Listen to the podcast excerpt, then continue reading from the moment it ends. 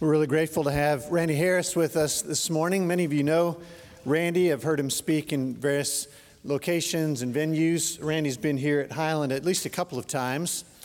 Randy is the founder of Contemplative Ministers Initiative, which helps ministers to grow closer to God and thus helps their congregations grow closer to God. Our own Eric Gentry is in one of those cohorts right now, and we're benefiting from the experience that he's getting there. Randy is a spiritual director for the College of Bible at Abilene Christian University, where he is also a favorite teacher of many students. Randy is an author of several books, including Daring Faith, which we have for sale out in the Commons. And after our service this morning, I hope that you'll stop out in the Commons and visit with Randy and get a signed copy of one of those books. We're selling them for just 10 bucks this morning. Sometimes Randy is called a missional monk, meaning he's somebody that helps people draw closer to God, but not just for uh, some internal uh, selfish sense, but for the purpose of the mission of God here on earth. And so he helps us draw closer to God for the sake of others, for the sake of God's work here on earth. Randy has meant a lot to me personally. He's really shaped my own view of God and ministry, and especially during a, difficult time in my own ministry, he was a really important conversation partner. And I give thanks to God for the role that he has played in my life.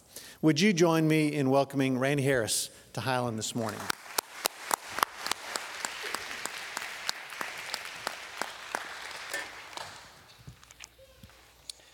Thank you. It's uh, really good to be here. Uh, I'm actually not preaching the uh, sermon that uh, is listed on the uh, order of worship. It came to me that I may have already preached that sermon here, and that wouldn't make any difference to most of you, but a few of you it would.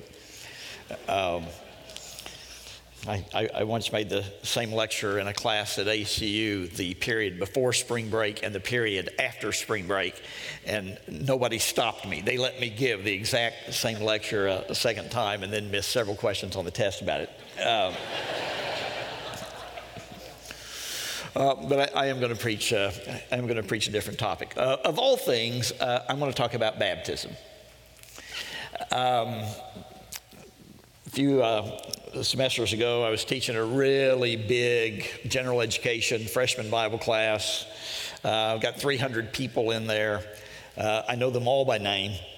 Uh, hey, you. Uh, guy comes up after class one day. I don't know him at all. And uh, he says, uh, I'd like to ask you a question. And I said, Sure. And uh, I introduced myself, and he introduces himself, and he says, It doesn't have anything to do with class. And I said, Well, it doesn't have to. What do you want to talk about? And he says, Baptism. I said, Okay, that's a good topic. Can I ask why? And um, uh, he kind of quickly tells me his story. He kind of uh, came to faith in Jesus as a teenager at a Christian concert, a story you hear from uh, time to time. Um, it's funny, going to Christian concerts makes me want to jump off a bridge. But anyway, it, it, it brought him to Christ. Um, and uh, you know he'd never really heard anything about uh, about baptism. Uh, particularly, he got to ACU, he heard about it, and now he was wondering. And the way he phrased his question was uh, this, um, uh, or or his concern. He expressed this way. He says, "I just want to make sure that if the rapture comes, I'm not going to be left behind. And I thought, okay, this is probably not the right time to try to fix rapture theology. Um, so I, I, said, well, okay. Um, I said, I don't, want, I don't want you to be baptized because you're afraid. Um, let me give you some passages. You go read these passages, and then you come to my office and we'll talk about it. And shoo him out of my class. So, um, you know, two or three days later, he shows up in my office and he says, Okay, I've read those passages. And I said, Great, let's talk about it. And we sat there. And he said, Aren't we going to talk about it? And I said, Yeah, I'm waiting. You go first. And he said, Well, aren't you going to teach me about these passages? And I said, I have no intention of doing that. I'm going to sit here and listen to you teach me about these passages. And he did. he opened the Bible, started reading the passages, telling me what he heard. We kind of got to the end of that, and I said, That's great. I think, I think you've got it. He says, What now? I said, I don't know. What do you want to do? And he said, Well, do you want to baptize me? I said, Yeah, I guess I could. I'm really good at this, by the way. Um, and uh, so we got a few of his friends and went out to the baptismal pool at ACU, and I baptized him. And you can believe it or not, I taught him nothing. He read the Bible. He read the passages on baptism and said, hey, I want in on that. And it struck me again how central to the Christian faith the practice of baptism is, how grounded in the gospel it is. So, for a few minutes, I want to remind uh, many of you about what you've done. And for those of you who are relatively unfamiliar with Christian baptism, I want to tell you what it is. And in that, we'll hear the gospel. Uh, so I'm going to preach um, a sum total of uh, one verse. Um, 1 Peter chapter 3, verse 21, where the writer manages to get done in one verse more than most preachers can get done in a half hour. Uh, now, the context is a little weird. Um, the writer has been talking about how between his death and resurrection, Jesus went to the Hadean realm and preached to people who were disobedient in the time of Noah. Um, now, if you have any real questions about that, uh, you might ask um, Alan Black. But talking about that, he's talking about Noah, reminds him of the flood the flood reminds him of water, and water reminds him of baptism. And lo and behold, he winds up saying this. And this water symbolizes baptism that now saves you also. Not the removal of dirt from the body, but the pledge of a good conscience towards God. It saves you by the resurrection of Jesus Christ who has gone into heaven and is at God's right hand with angels, authorities, and powers in submission to him. You know, when I read that first phrase, it puts me off. Baptism now saves you. Really? Hmm. I thought it was Jesus Christ that saved you. Baptism that saves you? And it's as if the writer uh, sees my problem and in three phrases, he spells it out just to make sure that people like me don't misunderstand it. He says, Baptism now saves you. Number one, not the washing away of the filth of the flesh.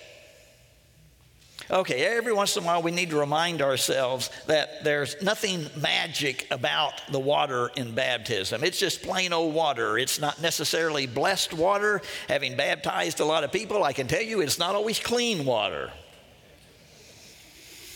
Sometimes it's really cold water. I baptized one of my friends in the Jordan River in January, and I thought we might just go to heaven straight from this river. You know, it's just so cold, nothing special about the water. It's not magic. Um, I, I, had resisted um, uh, uh, ever reading a Harry Potter book uh, at the beginning, it wasn't really resistance. I just didn't do it. And then after everybody had read them, it was genuine resistance. You know, if everybody's going to read them, I'm not. Uh, but um, one of my friends just kept pressing them on him and pressing them on me. So I, I decided I would listen uh, to some of them, and listening to them is a great way to do it because you can put it on fast forward. And the books move much more quickly uh, that way. And uh, the books are about magic. They're about having the right ritual, saying the right word, going to school to learn how to manipulate the world. Baptism is not magic. It's not the way you manipulate God. It's not the lantern you rub that makes everything all right again. Um, I was uh, co teaching an ethics class uh, a good long while ago, and um, uh, Eric has been my graduate assistant, will tell you that when I teach uh, a class, I almost never show up for the test because I don't like to face the hostility. So I'll just send my GA to give the test, and they, that's their job. Um, but on this particular day, I, I, showed up for the test. The other teacher showed up, and they were taking their tests and come and laying them on the desk. And one guy lays his test on the desk, and he goes out. And I turned to my co-teacher and I said, "Who was that?" And he looks at the paper and tells me his name. And I said, "But who was that? I've never seen him before." I thought maybe somebody just walked off the street to find out if they could pass an ethics test. And he said, Well, he doesn't come very much. I said, Doesn't come very much. I've never seen him before. I said, Why are we letting him get away with that? He says, Okay, I'll call him. Uh, so he calls him, and um, the kid tells him, Well, the day you did a seating chart, I wasn't there, and so I've been sitting at different places, and that's why you think I've been absent so much. Now, as lies go, that one's fairly attractive. uh, I mean, I've been in the business for a while, and that's better than most. You know, you got to at least give him an E for effort on that. But, um, but a lie is still a lie, and that one's not true. So we call him into the office, and I do a little research on him before he comes in because I want to know who I'm talking to. And he's a little older than your typical undergraduate student, not a lot, but a little bit. He's probably 23. Uh, he's from California, and he's not an athlete. Now, this has already got my curiosity up. A guy a little older from California who's not an athlete has come to a- Abilene, Texas, to school. Oh, mystery to be solved. And um, when he comes in, I said, okay, we're, we're not going to worry about the class. We'll get to that uh, by and by. But uh, I said, what I really would like to know is this Are you the kind of person who, when you get in trouble, you lie until it's no longer plausible? Uh, which is, by the way, the way most people are. And he thinks about it for a few minutes and he says, Lately, yes. And I said, Is that who you want to be? No. And he started to get a little teary, and so I knew I needed to give him an out. And I said, Okay, look, we'll get the class worked out. Um, and if you want to, you can leave right now. But I would really like to hear the story. And to his great credit, he's willing to tell it. And it kind of haunts me. Okay, he's 23 years old. He's from California. He's not an athlete. He's coming to ACU. What's the next most plausible explanation? Girl. If you didn't know that, you've been out of school too long. Oh, yeah, he's in love. He's in love with a young lady. He's in love with a Christian young lady. And he knows if he's going to make any headway with her, he's going to have to get his life straightened out. And he hears about baptism, which is supposed to make you a new creation. And he thinks to himself, oh, I can use some of that. So he gets himself baptized. And guess what? It doesn't take He feels like very much the same guy as he was when he got baptized. There's no community of faith teaching him and supporting him and helping him understand what that means. And he can't figure out why it didn't work. Well, it didn't work because it's not magic. It's not the way the human being manipulates God. It just isn't.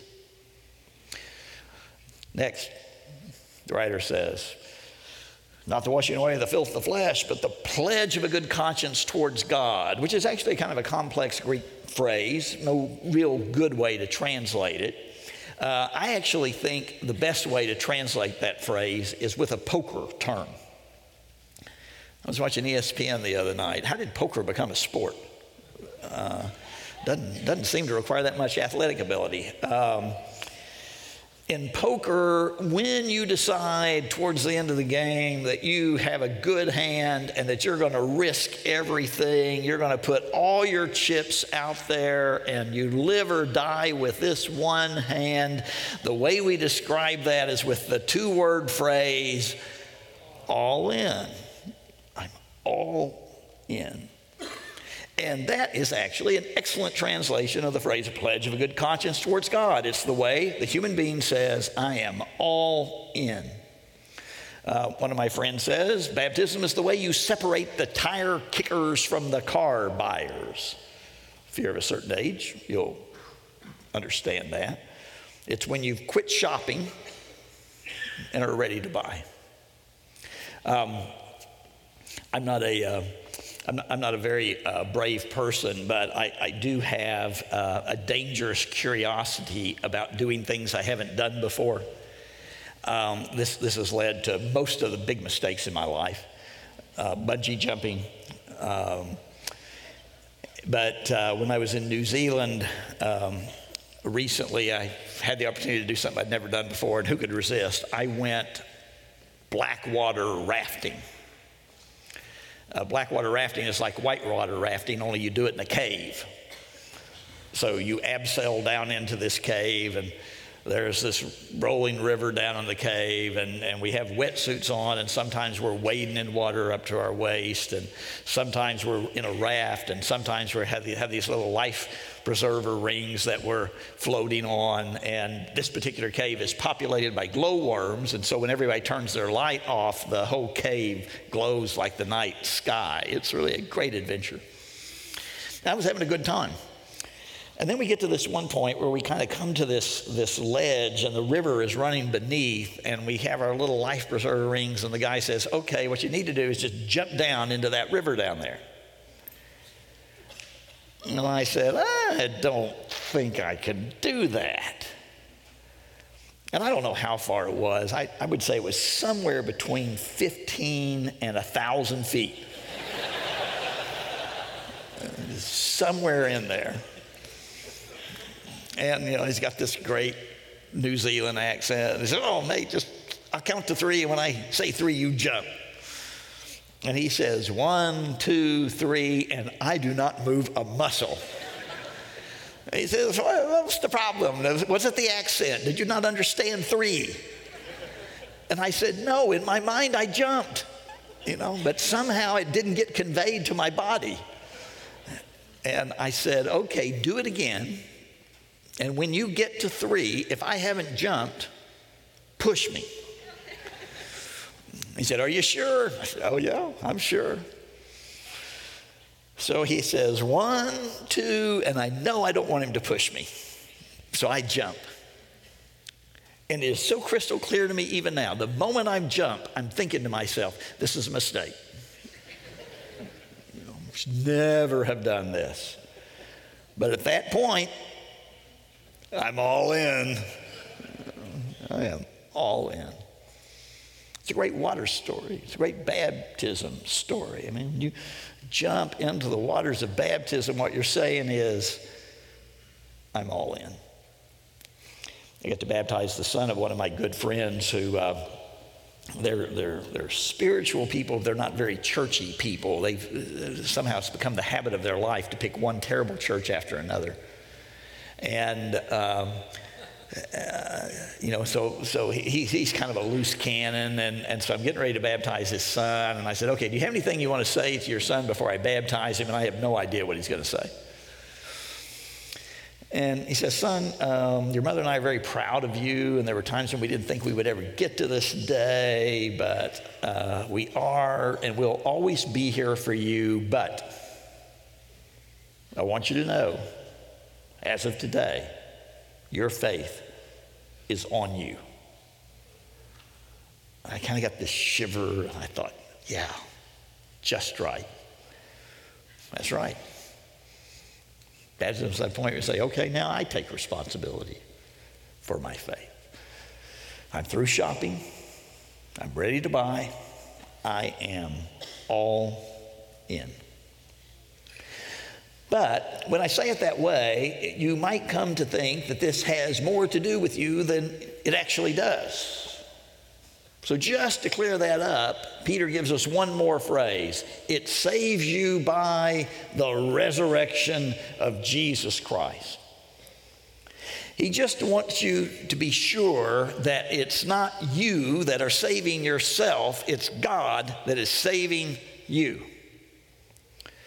Baptism is not the way you save yourself. Baptism is the way you admit there is nothing you could do to save yourself. It's like the old Lipton tea commercial where a sweaty person falls back into the swimming pool. It's, it's falling back into the grace of God because there is nothing else we can do.